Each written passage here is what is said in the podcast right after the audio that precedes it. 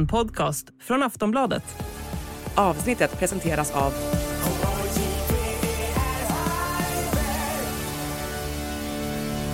Stödlinjen.se, åldersgräns 18 år.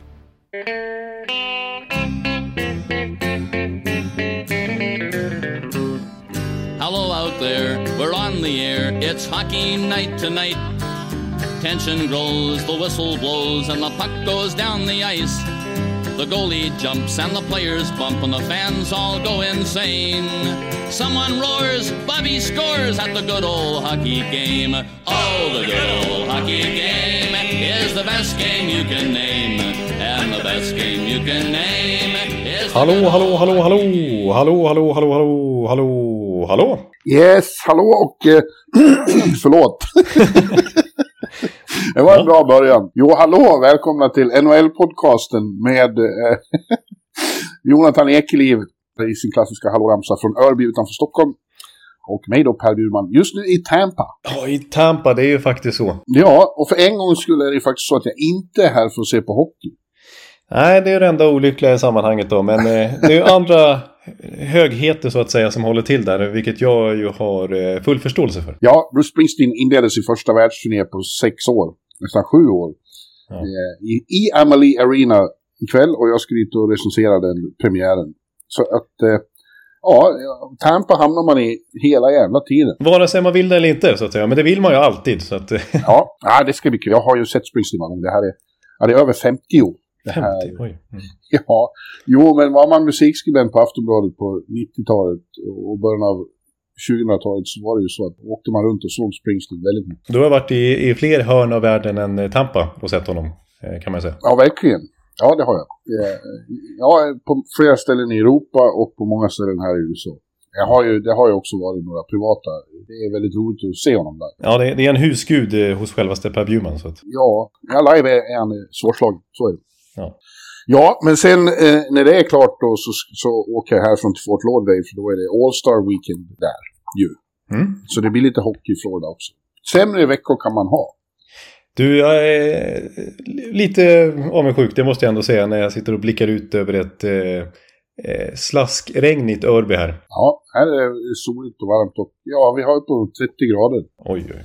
Och igår kväll, igår kväll, efter några dagar hos min vän Sidner, the CEO of everything. Ja, det, det är en titel man är lite avundsjuk på. Det, det skulle man vilja ha. Ja, nere på Lakewood Ranch så satt jag igår i Tiki-baren, den berömda. Och bakom mig hade jag Gary Talent, basist i E Street Band. Oj. Och vi studerade, vi avnjöt eh, solnedgången där på klassiskt vis i Tiki-baren. Det är ju en upplevelse. Det är en upplevelse som jag rekommenderar alla. Ja. Tiki-baren har en eh, plats i den här poddens eh, hjärta, höll jag på att säga, av eh, solklar anledning. Ja, och eh, där hade fler kunnat sitta höll jag på att säga. För det är ju inte mycket action i NHL just nu. Det är All-Star-veckan och det är bye weeks. Så det har bara varit strömatcher ända sedan i söndags. Och eh, Mm. från och med, ja ikväll spelas det ju två matcher då. Sen, sen är det inga alls på riktigt förrän på måndag. Nej, precis. Man har ju sett en hel del på sociala medier från eh, spelarhåll att de är i Karibien och så vidare. Så som, som det ska vara den här tiden på året uppenbarligen. Och kanske till och med, jag har inte sett något sånt exempel, men eh, svenskar som åker, passar på att åka hem som vi nämnde förra veckan. Att det, det är så pass stor glugg att det den möjligheten finns. Ja, men jag tror att några är hemma. Jag tror Mika till exempel är i Stockholm. Ja. Med, medan Filip Forsberg ligger på en solstol i, på Barbados. Oj då, ja, han har det bra han med. Ja, det får man säga. Ja. Men han får inte se Springsteen. Nej, det är ju bara precis. Där, är- där är vi alla avundsjuka på Bjurman just nu. Ja. Ja, ja men eh, trots att det inte är någon action på isen så mycket då just nu så händer det ändå saker. Och det var ju en riktig, eh, vi fick eh, oss till livs säsongens första riktigt stora trade häromdagen. Ja, det var ju roligt eh, att det small till för en gångs skull. Och eh, vi pratade säkert 25 minuter om Vancouver förra veckan. Vi har pratat om Vancouver i stort sett hela säsongen. Och vi får anledning att göra det igen här. För det var ju självaste lagkaptenen som svenska generalmanagern Patrik Alvin här skeppade iväg. Och det var väl kanske ingen knall. Det har varit mycket spekulation om det. Men det är klart det är en, en stor grej. Och det var ju då alltså till New York Islanders som Bo Horvath skickats till. Ja, eh, i utbyte mot Anthony Bouvillier. Jag, Ja. jag, jag är dålig eh, på hans, eh, på uttal, på franska uttal, ja på alla uttal höll jag på att säga. Jag är självutnämnd expert på fransk-kanadensiska uttal, men det är ingen annan som håller med mig. Eh, Men jag skulle Ja men säga låt oss höra då, säg det du då. Beauvillier. Ja, och eh, även eh, finländske talangen... Eh, ja, där har vi problem också. Räty. Arto Räty. Ja. Och ett villkorat första val i kommande draft. Ja, nu klipper jag faktiskt in mig själv i efterhand här, för som ni säkert redan märkt så är inte ljudkvaliteten perfekt precis på Bjurman i det här avsnittet. Vi ber om ursäkt för det. Eh, det var hotellnätet i Tampa som svajade för oss ordentligt i det här avsnittet. Jag hoppas ändå att ni hör hyfsat vad Bjurre säger och så ser vi till att hitta en bättre inspelningslösning nästa gång Bjurre är på resande fot. Nu tillbaka till snacket om Horvath. Och det, det var ju inget oväntat att Horvat blev tradad. Det har vi ju hört spekulationer om att det var på gång för de inte kunde komma överens om ett nytt kontrakt. Han har ju en väldigt fin säsong men ledningen i Vancouver menar att uh, vi kan inte skriva en förlängning byggt bara på den här säsongen. Nej. Vilket är lite, med tanke på att JT Miller fick ett stort kontrakt huvudsakligen baserat på sin insats förra säsongen. Ja, men de ville väl inte göra det en gång till. Och, och, och eh, ja, det var inte så oväntat. Det oväntade är ju, i det här är att det var Islanders. Så att Lula Lamoriello återigen slår till när ingen, ingen väntar sig det. Nej, precis. Det har ju varit eh, spekulation om en hel del lag som varit ute efter Horvath såklart. Inte minst de riktigt stora contenderlagen. Vi har ju pratat lite Boston, vi har pratat Carolina som har en centerlucka att fylla. Eh, Colorado trots dåligt med löneutrymme har varit snack om Horvath och så vidare. Den typen av lag. Inget snack egentligen alls om Islanders och det är ju aldrig någonting som sipprar ut från Lou Lamoriellos kontor. Eh, det var väl dagen innan som Elliot Friedman var inne lite grann på i Sportsnet där att han hade hört lite grann om Islanders och Horvath och så bara small det direkt några timmar senare. Så det är lite oväntat, speciellt med tanke på att Islanders ju inte ens ligger på slutspelsplats och går efter en rent. Men det verkar ju här som onekligen då att eh, Lamoriello Dels så vill han ha en push med hjälp av Horvath att nå slutspelet men också ha en långsiktig plan här. Även om inget nytt kontrakt är klart så, så förväntar han sig att han ska kunna lösa ett långtidskontrakt med Horvath. Ja, eller det finns ju mm. också, det har ju spekulerats i att det här är en, en win-win för Lou. Att antingen så hjälper Bo Horvath till att uh, se till att de kommer in i, i sträckracet igen. Mm. De inte är borta innan trade deadline så kan han flippa Horvath igen. Få tillbaka sitt första val och kanske något mer. Han är kanske ännu mer värd då. Ja, det har varit lite snack om det. Att det är, I och med att det är en månad före deadline att han är ute i så god tid. Mm. Att, det, att, om det skulle vara helt kört att de kanske kan flippa Horvath igen. Om de nu inte skulle komma någonstans heller i, i kontraktsförhandlingarna. Men allt... Eh... Men ja, det här med kontraktsförhandlingar, ett långt kontrakt på honom för Islanders, det tycker jag låter lite... Alltså de är ju för gamla. De behöver ju föryngra sig. Ja, nej. Rätt som de skeppar iväg här nu, det var ju deras bästa prospect, i alla fall bästa forwards prospect. Ett första runda val. Om de nu missar slutspel, ligger när det är skyddat då för eh, de 12 första valen. Vad betyder draft. det? Det har inte riktigt, att de får behålla det om, det, om, de, om de missar slutspel? Om de missar slutspel och hamnar bland de 12 sista lagen, då har Islanders rätten att behålla det. Eh, okay. Om de vill. Annars så, så, skickas det till nästa år. Men då är det oskyddat då. Så skulle Islanders få första valet nästa år säger vi. Vilket kanske inte är så troligt. Men det skulle kunna hända. Då blir det Vancouvers i så fall. Ja. Eh. Det ligger ju också något i eh, vad, vad somliga har sagt. Att Lou är ju 80. Ja. Så att hans engagemang i hur Islanders utom fem år kanske inte är så, så jättedjupt. Eh, Nej. Han vill ha resultat nu. Precis, det, det, jag tror att det ligger lite grann i det. Och han har ju liksom en... Själv, hans självbild, höll jag på att säga, eller det han projicerat på rätt Islanders lag är ju att de gick till två raka konferensfinaler med i princip samma bygge. Det är samma kärna i alla fall. Det är minus Jordan Eberle och minus Nick Leddy i princip. Men annars är det ju gänget liksom, som ja, tog dem. Och så ingen Barry Trotz i båset visserligen. Då, men... Nej, det är ju den absolut viktigaste faktorn här. Men de har också blivit äldre och långsammare. Ja, men så är det. Alltså det, det är uppenbar, uppenbart så att de ser sig själva som ett lag som ska gå för det i sin nya arena då inte minst. Eh, och att det är möjligt då att Lou på ålderns höst där liksom eh, skiter lite grann i framtiden och liksom nej, nu måste jag hitta på någonting för att få till ja. det liksom. Ja, från Vancouvers perspektiv då så är ju tydlig signal om att eh, fokus ligger i första hand på framtiden. De vill bygga en ny kärna kring Elias och Quinn Hughes och, och, och eh, Kuzmenko. Det kommer att vara deras lag i framtiden. Här. Visserligen är Miller kvar, men han, vem vet, de kanske trailar honom också. Nej, det, ja, det har faktiskt varit lite spekulation om det tidigare. I alla fall innan, innan Horvets eh, blev skeppad. Då, men, eh, mm. Nej, men det är väl en... Här är ju en tydlig signal här senaste veckan om att nu har Vancouver helt gett upp den här säsongen i alla fall Ja. Eh, liksom, vi, Men jag har, det har jag inga problem med, det, det här. Alltså, vi har haft mycket kritik, det har varit mycket kritik om, om, om hur de skötte det här med Boudreau. Mm. Äntligen uttalar jag hans namn rätt. Man ska ju säga så. Bruce Boudreau. Ja, ja. Bruce Boudreau. Bruce Boudreau. Nu har jag sagt det några gånger. Ja, snyggt. Eh, Men, men eh, de har ju, är i sin fulla rätt och jag, jag, jag tror att det är klokt också att de har ju sagt att det här laget behöver major surgery. Ja. Och eh, det håller jag med om. Det, är ju inget, det, var inget, det var inget bra lagbygge de fick ta över och jag tror att om de kan ha tålamod där uppe, vilket i och för sig inte är helt sannolikt, Nej. jag menar de runt omkring, publiken och media och så, så kan Alvin bygga något bra där. Och då Ja. måste man göra sådana här affärer. Ja, även om jag inte tycker att Horvath var en del av problemet. Tvärtom var han en, en viktig spelare för dem. Och, och visst, kan han kanske inte kommer... Jag menar, han eh, gjort eh, 31 mål den här säsongen. Det är lika mycket som hans all time high tidigare. Han gjorde 31 mål förra säsongen också. Det var ju personligt rekord då. Så man kan Ja. inte räkna med att han ska prestera på den här nivån framledes också. Gjort mål på och 22 de vill- procent av skotten liksom. Nej, men jag ser ju att jag tror att de vill eh, markera att det ska vara eh, Elias och Ljus och Kuzmenkos lag going forward. Ja, äh, men samtidigt precis. De, de förlänger också eh, den här veckan med Kuzmenko. Skriver ett nytt tvåårskontrakt. Inget långtidskontrakt visserligen, men ett nytt tvåårskontrakt i alla fall. Och det tycker jag signalerar lite grann att, eh, för det vill också lägga till i sammanhanget, att den här veckan har det också blivit klart att Ilja Mikheyev, nyförvärvet inför säsongen, skadade sig redan på försäsongen då, men har spelat eh, skadad, eh, det är väl knät han har haft problem med hela säsongen. Eh, och nu bestämmer man sig för att nej, nu ska han opereras så att han är redo till nästa säsong i alla fall och helt skadefri när campen drar igång då. Och så tradar man Horvath här. Det är en tydlig signal om att den här säsongen eh, skiter vi i lite grann nu. De, nästan att de kanske hoppas att de hamnar en bit ner i tabellen så att de får ett så högt draftval som möjligt. Men sen nästa säsong, det är liksom ingen rebuild utan det är ju en retool. Som de snarare Ja, väljer att okej. säga. Då ska de försöka vara, kom, kom, ja, då ska de försöka vara competitive igen.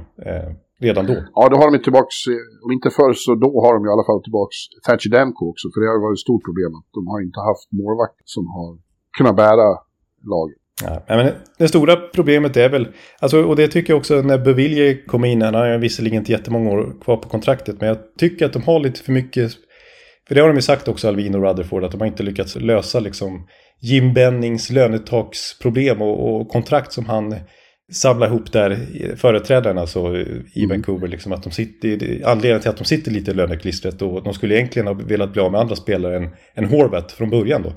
Eh, men sådana här spelare som Garland och till viss del Brock Besser som ju visserligen den här nya regimen har förlängt med.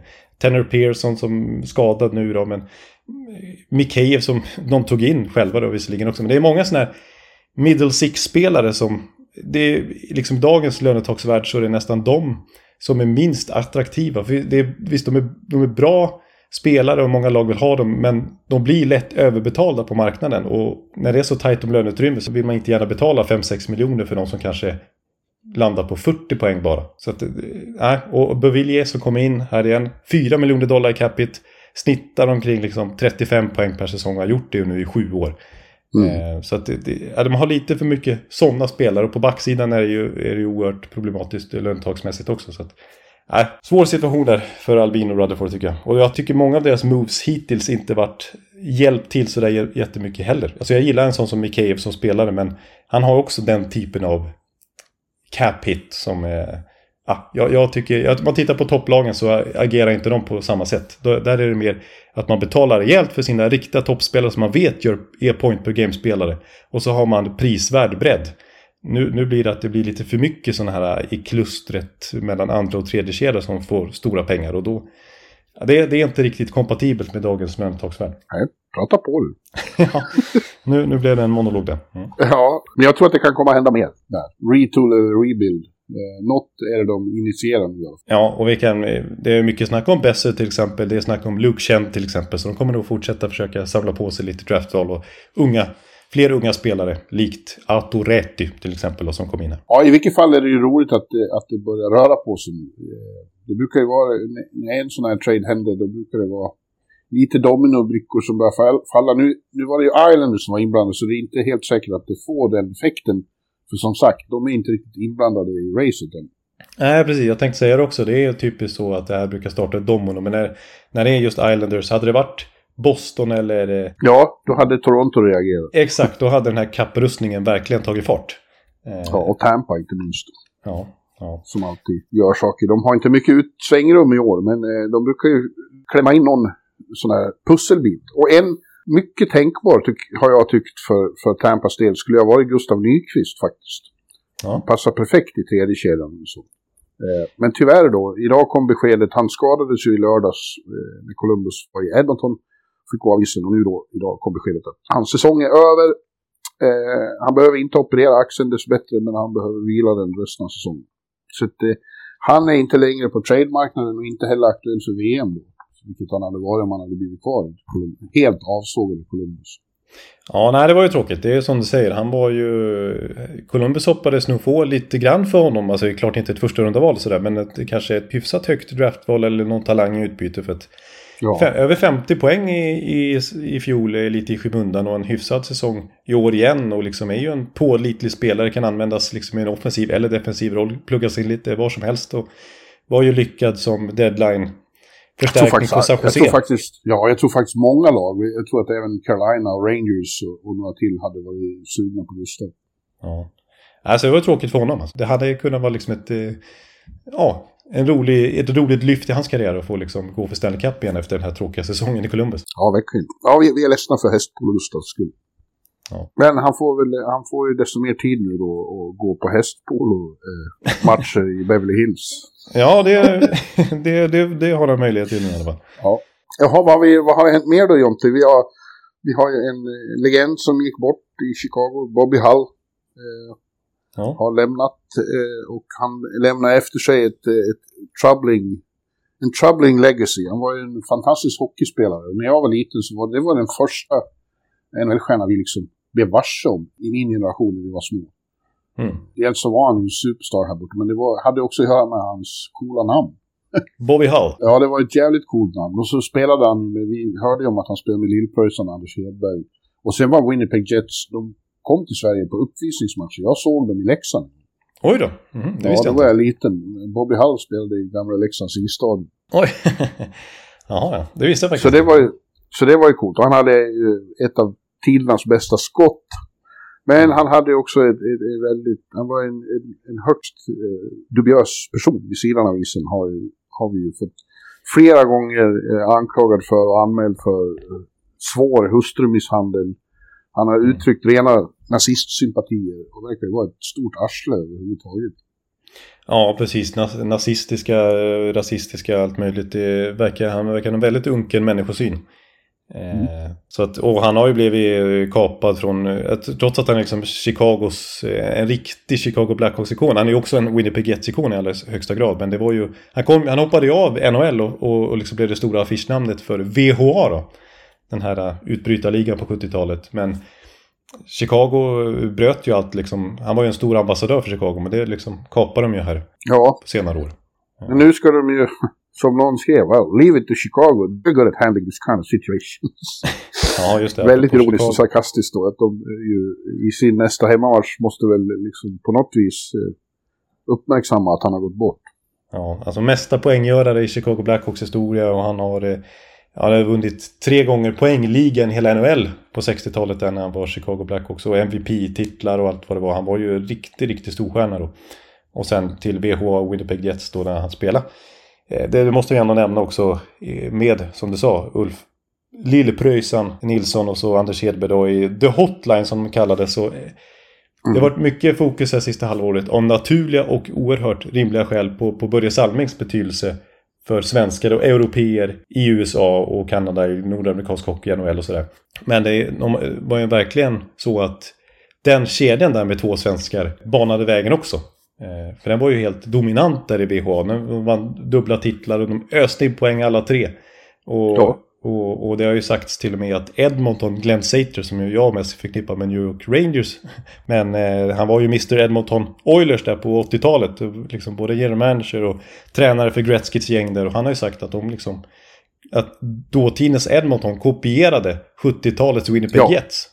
Eh, Ja, det var Winnipeg som, som, som introducerade en mer europeisk eh, sätt att spela hockey på. Och, Mm. och det, det kopierade Seider till NHL. Lars-Erik Sjöberg ska nämnas där också. Han var back och de, de hade liksom på den tiden var ju formationen av fem. Det var ju riktiga femmor. ja, Ja. Han var en otroligt viktig back där också. En spelande back. Ja. Vilket inte var så vanligt på den tiden. Nej, nej precis.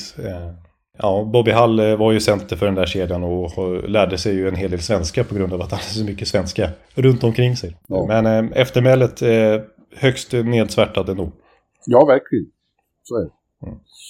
Ja, du, vad har hänt mer då? Vi har ju eh, vi har sett lite tendenser. Vi pratade förra veckan om att eh, till exempel Islanders har varit en besvikelse eh, på många sätt och, och upprört där och man tycker att coachen var ett misslyckande, var ett misslyckande att sparka Barry. Nu har de ju vunnit två, eh, två raka sedan vi pratade, så nu har de ju häng faktiskt.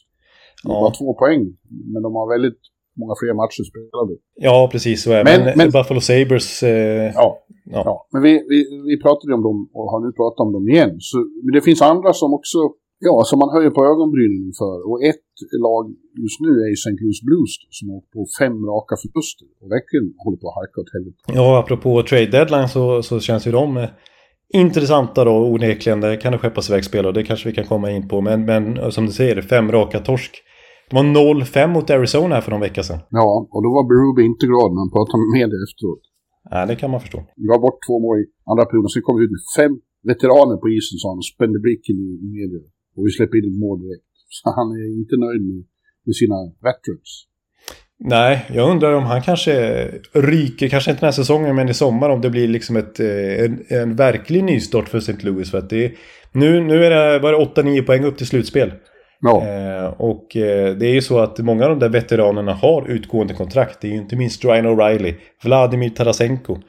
Eh, mm. Det är snack om andra sådana som utgående kontrakt som kan vara intressanta. Ivan Barbashev till exempel som gjorde ett bra slutspel där när de vann 2019 och Noel Etchari är ju en veteran som eh, det finns intresse för också så de kan nog få en hel del draftval och talang och liksom eh, reboota, inte rebuilda men eh, vad ska man säga, ja, kicka igång en ny satsning i St. Louis där det är tydligt att Robert Thomas och Jordan Cairo och den typen av nya spelare, att en, en ny kärna tar form på allvar. Och då är ja. frågan om Berubi är rätt coach för dem. För att han har ju uttryckt det här under säsongen dels som du var inne på nu och liksom att han, han försöker med sina grepp men han förstår inte riktigt varför det inte lyfter. Nej. Eh, så vi får se. Jag ser det som högst troligt nu att ett lag som, som St. Louis som verkligen såg sig som en contender inför säsongen kommer att eh, vara en, en tydlig seller här kommande månaden. Ja, O'Reilly, nu är han skadad men inte så allvarligt som han är borta hela säsongen. Väl? Nej, precis. Han ska väl göra comeback här eh, någon vecka efter All-Star-breaket sägs det. Han själv säger att han mm. gärna vill stanna i St. Louis, men jag tror att Doug Armstrong kommer vara mer cynisk än så och försöka få så mycket som möjligt utbyte. För det är ju ändå en, en vi pratar om en Conn Smythe-vinnare för tre år sedan här som något, eh, någon contender kan lägga vantarna på och, och både spetsa och bredda sitt lag. Liksom. Ja. ja, det blir spännande hör du. Ja. Se vad de gör. Ja. Mm. Vad har vi mer då? Vegas går ju bra på slutet heller. Nej, precis. De har väl en viss marginal fortfarande ner till slutspelet. Men det var, de ledde ju Pacific i, i överlägsen, ja, hyfsat överlägsen. Det har känts så i alla fall att de har varit rätt... Eh, ja, ja ett tag ledde de hela, konfer hela konferensen ledde de ett tag. Ja.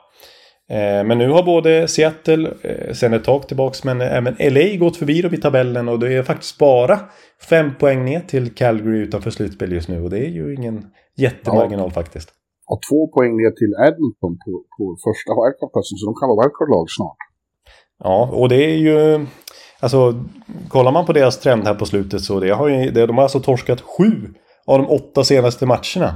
Och ja. egentligen sen strax före nyår där i december så har det varit ganska svajigt. Alltså under hösten så var det ju succé med Bruce Cassidy som coach. Jack Eichel fick verkligen började verkligen göra avtryck där i Vegas och de var ett av lagen som gjorde flest mål i ligan och, och Cassidy satte försvarsspelet där också. Men eh, ja, som sagt från december och framåt nu så, så har det varit lite tvärtom. De är ett av lagen som har gjort minst antal mål faktiskt.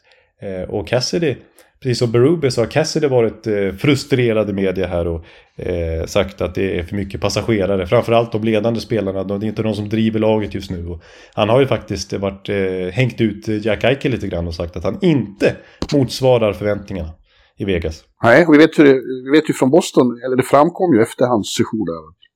när, när det går dåligt så är han inte populär bland spelarna han går för hårt fram med dem. Ja, det är liksom fansen där i Vegas verkar vara lite, gillar inte riktigt hans kroppsspråk och sådär. Att det är liksom, Eh, ja, men när han kommer till båset igen, hur han liksom suckar och tittar upp i taket och... Ja, eh, Aiko. Jag tänkte på, på Cassidy. Ja, du tänker på Cassidy nu? Ja, ja, ja, ja, ja, där, ja precis. att- Ja, det är väl exakt. Ja, det, det, han har vi ju beskrivit lite grann som ett svin. Ja, det är ju taj. Ja, ja. Men alla var inte så populära bland spelarna i Boston. Eh, när, när det gick dåligt. Eh, och, liksom, och nu när du säger att han är kritisk mot dem offentligt. Det båda inte helt gott. Nej, jag undrar lite grann över, eh, över den där organisationen i Vegas. Det var- ju, liksom, de, de har ju satsat stenhårt de senaste åren. Eh, jättetunga värvningar och sådär. Men så har det varit mycket, inte skandaler kanske, men liksom eh, konstiga ageranden mot Fleury till exempel, mot Dadon och förra året. Det är ju mer från ledningshåll, men ändå. Och, och de har bytt, de har ändå haft Galant där, de har haft De Boer där och de har Cassidy nu. Det är otroligt rutinerade coacher. Eh, och ändå så är det lite problem hit och dit. Så det, ja, jag, tycker, jag undrar lite över, grann, över kulturen i hela, hela klubben då. Efter att det var sån otrolig harmoni i början så har det blivit är det en helt annan känsla runt Vegas nu tycker jag. Jag såg dem ju strax innan här, i fredags.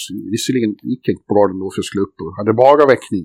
Eh, Just det. Men jag såg matchen på tv och eh, slogs av att jag tyckte försvarsspelet var det som var... Att de har svårt i mål, visst det är en sak, men jag tyckte de såg lite lätta ut att göra mål på också. Ja, det är ju inte... Det, är, det, det Och- gillar ju och det har inte varit- Cassidy liksom. Nej, och det är lite oväntat med tanke på vad de har för backuppsättning där med Pietrangelo till exempel. Ja, nej, det är ju ingen eh, på pappret svag backuppsättning på något vis. Det är väl målvaktssidan där som... Det har ju märkts att eh, Thompson och Aiden Hill inte varit eh, lika bra som under hösten när de ju strök över alla frågetecken som fanns inför säsongen. Men nej, försvarsspelet i stort, det, det är ju någonting som Cassidy ska vara expert på. Ja, ja det man, man blir fundersam. Men jag känner så här, om det skulle bli så att, att Vegas inte vänder på den här trenden, vilket jag tror att de gör, men om de mot förmodan faktiskt skulle tappa de här poängen och ramla ner utanför strecket, är det verkligen Cassidy som tredje stora coachen i rad som ska få sparken inom loppet av tre, fyra år? Eller är det dags att, att, att snegla på Kelly McGrimmon där? Och Ja, George McPhee? ja, du har ju rätt i det. Eh, De har ju blivit anklagade för en arrogant och kall, känslokall, eh, känslokallt sätt att hantera saker. Och det började med Flurry då, att de bara inte ens upplyste honom om att han, han var folkkär i Vegas. Ja. Och så bara kastade de bort honom. Fick läsa på Twitter att han hade blivit tradad till Chicago. Ja, det är något, eh, det behövs, du har helt rätt i det där. Det behövs en, en uppstramning av kulturen i, Vegas. Ja, ja. Mm, men du, eh, Boston avslutade ju inte så jättebra heller. Eh, de hade innan eh, All-Star-uppehållet, eller eh, de sista matcherna innan, hade de inte förlorat två i rad på hela säsongen. Då åkte de på tre raka förluster. Ja, eh, nu var det visserligen inte, till deras försvar så var det inte vilka tre bortamatcher som helst. De var ju dels och spelade bara några, eh, några slagskott ifrån där du sitter just nu. Eh, och mötte Tampa borta. Och sen var det Fl- Florida. Det var väl, var det dagen efter eller var det back-to-back sen mot Carolina? Det var i alla fall Tampa, Florida och Carolina inom loppet av fyra Ja, dagar. Det var de två sista som var back-to-back. Ja, ja. Ja, men lika fullt. Det, eh, det är de inte vana vid den sortens adversity eh, i år. Eh, och nu har de ju så väldig marginal, så jag tror inte det är några, några larmklockor som ringer. De kanske började känna att de ville ha ledigt de också. ja, precis. Det, timingen är ju lite suspekt då med tanke på att eh, solstolarna började kalla. Ja, precis. Men, men jag tror för Bostons del att det kanske är just ordet adversity. Det kanske är bra för dem att stöta på lite patrull. Jag, jag minns ju själv som Tampa-supporter 2019. Då, då förlorade ju Tampa inte två säsonger, två säsonger, två matcher i rad på hela säsongen. Eh, slog ju... Sen liksom förlorade de si- fyra rad. och sen blev det fyra rad. Precis när de väl torskade två raka, då blev det två till. Liksom. Då blev det no- 0-4 mot Columbus. Så att, eh, det kan vara bra för eh, Boston att få en liten väckarklocka och se vad det är de behöver rätta till. Jag tror inte, de, jag tror inte vi behöver vara oroliga för Boston. Nej. Vad har vi mer då? Jag glömde en sak om Bo Horvath. En, en kantdetalj med, med, med, när jag är i Florida är ju att han var ju uttagen till All-Star Ja. för Pacific och ska representera Vancouver. Och som jag har förstått så har de inte hunnit ändra på det utan han kommer inte få det och ska representera sin gamla klubb. Åka omkring i Vancouver-tröja. Det är ju jättekonstigt. Ja, det känns ju otroligt märkligt måste jag säga. Och, och sitta och, och liksom prata med media som Vancouver. Fan, det är, hur, kan de, hur, hur kan det få fortgå? Nej, det, nej jag har, det där måste man rätta till på något sätt. Men eh, ja, som jag förstår det. Alltså, bara en sån sak som när, när Matty Beniers lämnade återbud. Så vad jag förstår, alltså Seattle spelar då. Eh, så hade de lite problem att hitta någon som ville lämna solsemestern och ens dyka upp på All-Star. Ja. Eh, det blev ju Chandler Stevenson till slut, men det, det känns Ja. som att det fanns vassare namn om de bara hade velat ställa upp. Chandler Stevenson, det, det är inte så att det gnistrar om namn. Nej, det, det, det skriker inte All-Star, det gör det inte. Nej, varmed vi kommer in på ett tema som jag hade, eh, som jag körde i tidningen idag. Mm. Eh, Om, om just All-Star då, som vi nu ska på. Det är ju vad det är. Liksom. Att, eh, för den reguljära hockeypubliken, för den som följer NHL noga, som du till exempel, Ja. så är All-Star det är inte jättespännande för dig. Du tycker inte det är superkul. Nej. Nej, men det är ju då för barnen och för, för en publik som inte bryr sig så mycket. Man vill hitta en ny publik. Men framförallt vill man ju, och det har vet jag, jag har erfarenhet från det här evenemanget under många år, att de yngsta tycker det är fantastiskt att få träffa spelarna utan hjälm och se dem leka och uppleva feststämningen. Mm, mm. Och det tycker jag att vi kan bjussa på en, en, en helg om året. Ja, det, får man stå ut med maskotmatcher och så vidare. Ja. Däremot så skulle, jag tycker fortfarande att det skulle gå att hotta upp det. Det är det jag skriver om idag. Då, det Mm. inte var för att Gary håller fast vid den rätt imbecilla idén att, att alla 32 lagen ska ha minst en representant och inget annat lag får bli för dominant. Mm. Och, och det gör ju att det inte riktigt blir All-Star. Om man bara tog ut de största stjärnorna Mm. rakt av så skulle det bli betydligt mer spännande. Eller kul. Lite mer lyster. Ja, precis. Alltså inget ont om Clayton Keller, det är väl helt okej spelare. Men när, det- när de, och eller så här... Kevin måste, Hayes. Kevin Hayes eller att eh, de, de måste ju ha målvakter också. Så att eh, då fick de ta Logan Thompson från Vegas. Eh, Ja.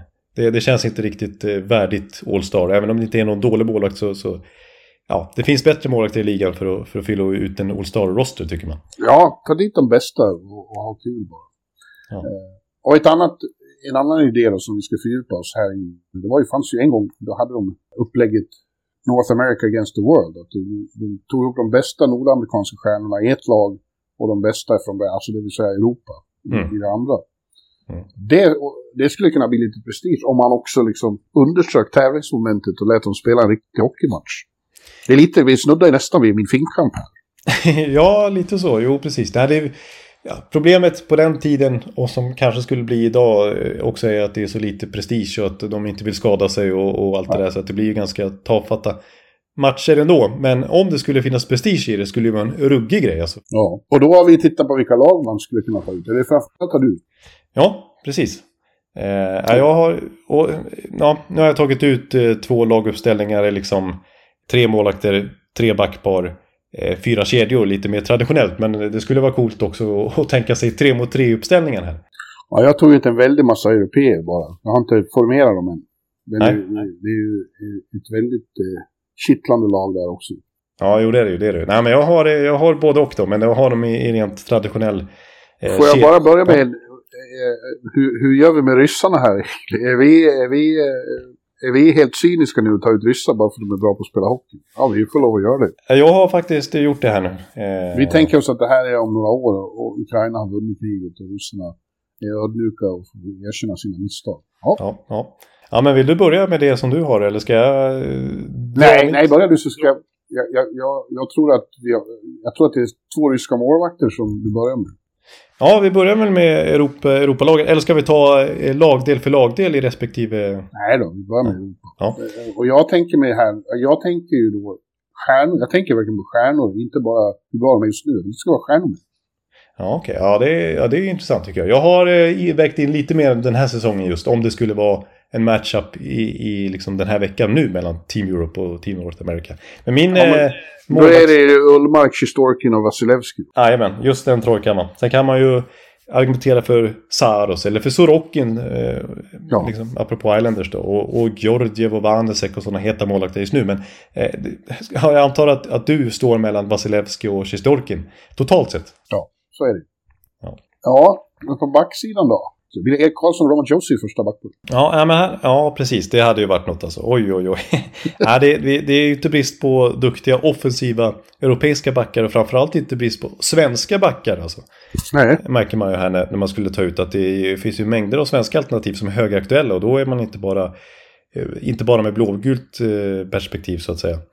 Men äh, min back... ner, Ja. Mer på backsidan än på forwardsidan, definitivt. Ja, så är det verkligen. Eh, Men min, eh, min backuppsättning då, det är faktiskt då Hedman Karlsson. Gamla barndomsvännerna sedan lång tid tillbaks. 90 precis som jag. Jag ville lyfta fram dem såklart då. Eh, Josie och Dalin. Tänkte det Mm. backparet också.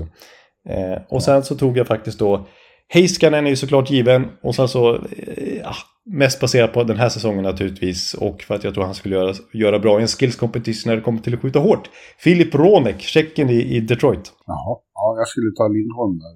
Ja. Hampus. Det finns också Sergachev och Moritz Seider. Gudas. Gudas skulle vara med för att han är stjärna. Profil.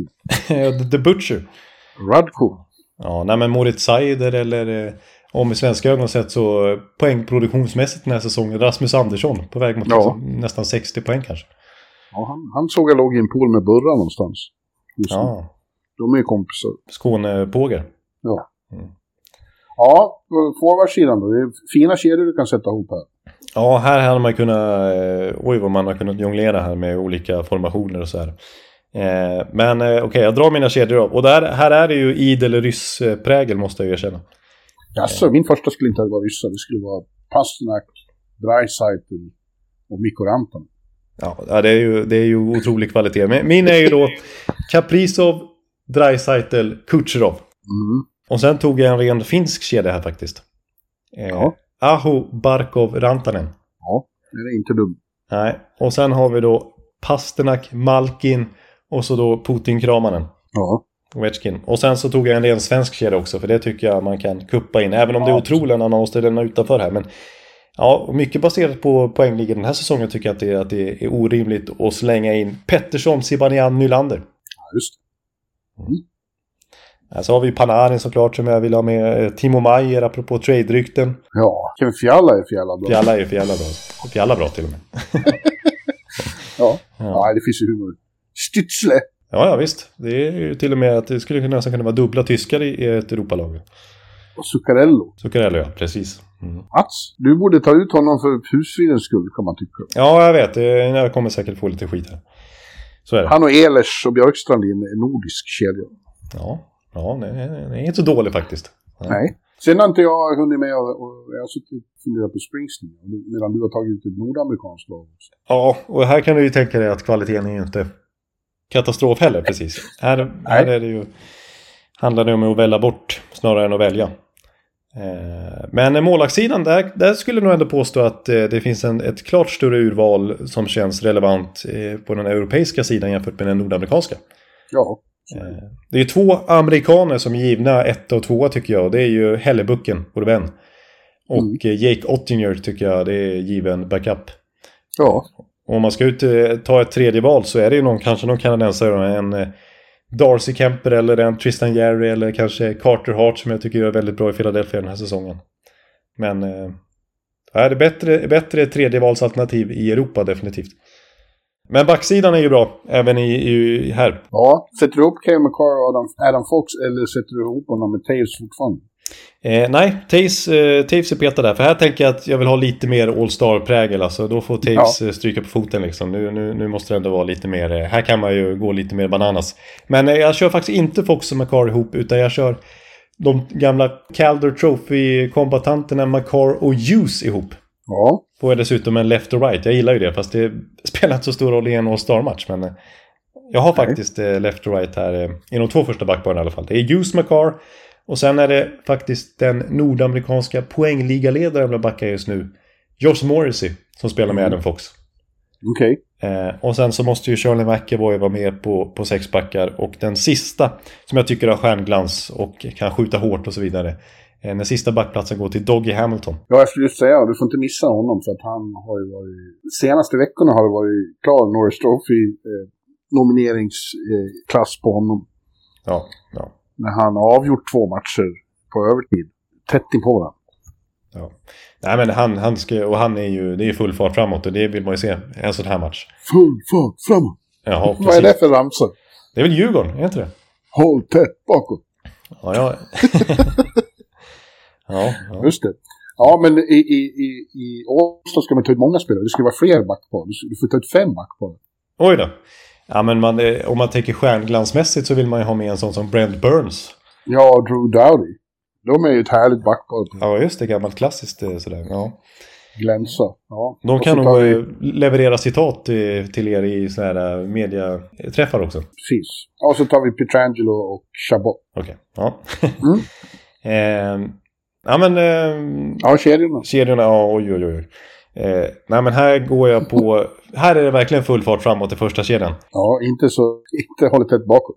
Nej, nej, det är Nathan McKinnon som får spela kant och så är det McDavid såklart som första center i nordamerikanska laget och så vindsnabbe målsprutan eh, Kyle Connor. Faktiskt. Mm. Mm. Eh, och sen i andra Jag kedjan. hade, tagit, jag hade slängt ut Austin Matthews på kanten där för att ha superkedjan. Ja, har liksom... McKinnon, McKinnon McDavid Matthews. Ja, som är liksom alla som är i princip i piken av sin karriär just nu dessutom. Ja, Samma generation. Mm. ja. De var väl tillsammans i, i North America-laget 2016 var de? Ja, inte om de spelar så mycket ihop, men alla var Nej, med men de alla var, de var med allihop. Ja, exakt, de, alla tillhörde ju det laget. Då var ju Matthews alldeles grön, men han var ju så pass bra så att han fick spela mer och mer ju längre turneringen gick. Ja. Eh, Men i andra kedjan har jag Matthews och Marner ihop. Med eh, Jason Robertson. ja. Eh. Rätt så bra. Ja. Eh, och så en tredje kedja med Marchand. Crosby. säga. Crosby! Crosby. Marchand Crosby och eh, Matthew Kachuk. Ja. Du, du, minns, du minns Crosby och Marchand ihop från förr? Ja, det gör jag från eh, 2016. Senast vi såg landslagshockey på högsta nivå. Mm. Eh, och så Matthew Kachuk. Det är en ganska Crosby. Han, han behöver inte vara så rädd för att blir pååkt när han har dem vid sin sida. jag. Eh, och sen så en fjärde kedja då. Alla dessa tre är topp 20 i poängligan den här säsongen. Så jag tycker det är ingen, det är ingen svag fjärde kedja. Det är Tage Thompson och så är det Jack Hughes och så är det Steven Stamkos. Det finns ju minst sagt många fler om man vill. Ja, jo, precis. Här, är det bara, här kan man välja nästan ett, ett lika bra lag till om man vill det. Fick du inte med Jack Hughes? Jo, han, han var med i sista. Han, han Ja. var ju alltså fjärde center i det här laget. Så det säger lite grann om eh, bredden. Ja. ja. Han håller på att bli superstar. Ja, verkligen. Mm. Ja, men då hoppas vi på det till nästa år. Ja. Eh, vet du vad? Just idag råkar vara 30 år sedan Gary Bettman tog över som eh, kommissionär. Nej, det hade jag inte koll på att det var ett sådant jubileum alltså. Jaha. Visst, det skulle man också kunna göra ett helt avsnitt om vad han har åstadkommit och ställt till. Ja, det är ju tudelat på många olika sätt. Eh, Ägarna älskar väl honom med tanke på hur mycket pengar och vilken business eh, och vilket, eh, vilken, alltså vad NHL har vuxit till sedan han tog över. Men det har varit mycket mindre bra saker för fansen också och spelare och så vidare under de här åren. Ja.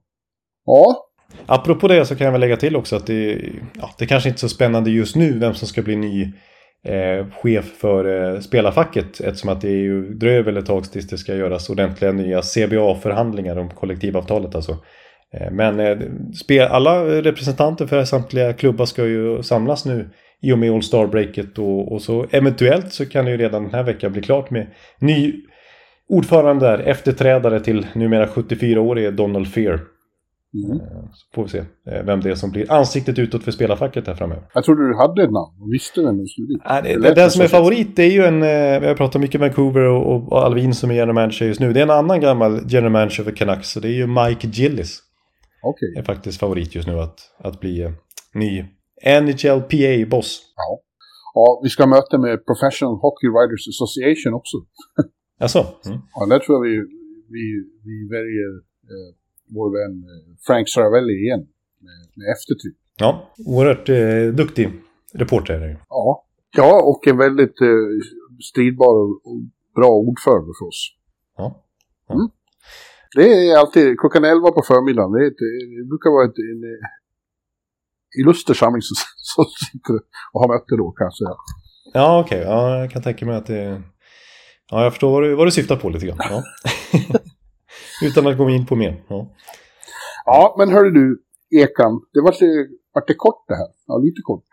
Ja, jag tycker vi har eh, kämpat oss igenom också med lite sådär halvknagglig internetuppkoppling. Ja. Eh, Jag sitter ju på ett hotell utan, och då blir det alltid, aldrig lika bra som det ska. Det har gått hyfsat ändå tycker jag. Eh, Men eh, ja, vi får väl se vad den här All Star-helgen har att erbjuda. Hur mycket vi vill ta upp om den nästa vecka. Men eh, Eh, det lär ha hänt en hel del i alla fall, oavsett i NHL-världen tills dess. Ja, eh, absolut. Jag kommer tillbaka, när jag kommer tillbaka till New York är en väldigt intensiv vecka. För då är Vancouver, Seattle och Calgary i stan ska spela mot alla tre lag. Det blir, det blir åka fram och tillbaka. Och eh, Vancouver då möta Islanders också för övrigt. Ja, just det. Det blir direkt en matchup där för Horvat mot, mot Vancouver. Det är, ju, ja, det är ju alla tre lagen som du nämnde där. Det känns ju intressant och aktuella på, på sätt och vis. Ja. ja och, det, och det kommer säkert vara ännu mer eh, trade-snack då. Alltså det, det kommer väl hetta upp ju närmare vi kommer nu. Eh, jag tycker det är liksom lite mer snack nu att fokus börjar skiftas mot Timo Maier. Ja, verkligen. Eh, jag tycker det, det är mest snack om New Jersey Devils då. De har löneutrymme för att kunna lösa det. Eller inte just nu kanske, men de kan ganska lätt skaffa sig löneutrymme.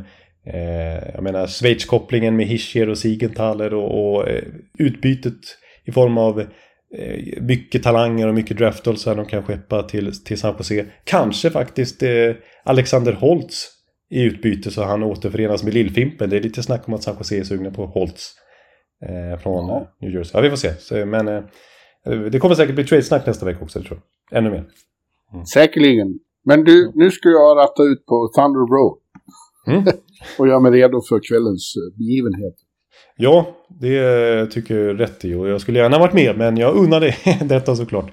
Den 50 eh, någonting eh, blueskonserten i ordningen. Mm. Ja, den första var innan du var född. Det var 1985 på Ullevi. Ja, då var jag inte tillnärmelsevis påtänkt ens. Eh, ja. ja, men ha det så trevligt eh, Bjurre. Och så ja. hörs vi snart igen. Det gör vi. Hej då! Hej hej! Hallå, hallå, hallå! Hallå, hallå, hallå! Alex Chiazot, Joe Luis Arena och Esposito. Esposito. Uttalsproblem, men vi tjötar ändå. Och alla kan vara lugna, inspelningsknappen är på. Bjuder Hanna Kohl, han är grym i sin roll. Från Kållesoffan har han fullständig kontroll på det som händer och sker. Det blir ju allt fler som rattar in hans blogg. Och lyssna på hans podd. One, two, time, speed, so Hallå, hallå, hallå. One, two, time, speed, so Hallå, hallå, hallå. Ekeliv, som är ung och har driv.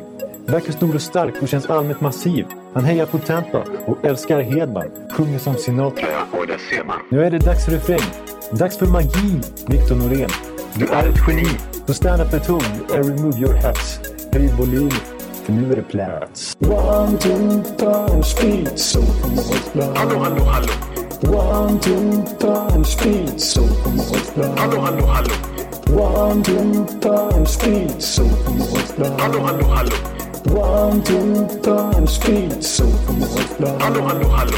Det är otroligt länge sedan båda samtidigt var så här bra. Hallå, hallå, hallå. Det är otroligt länge sedan båda samtidigt var så här bra.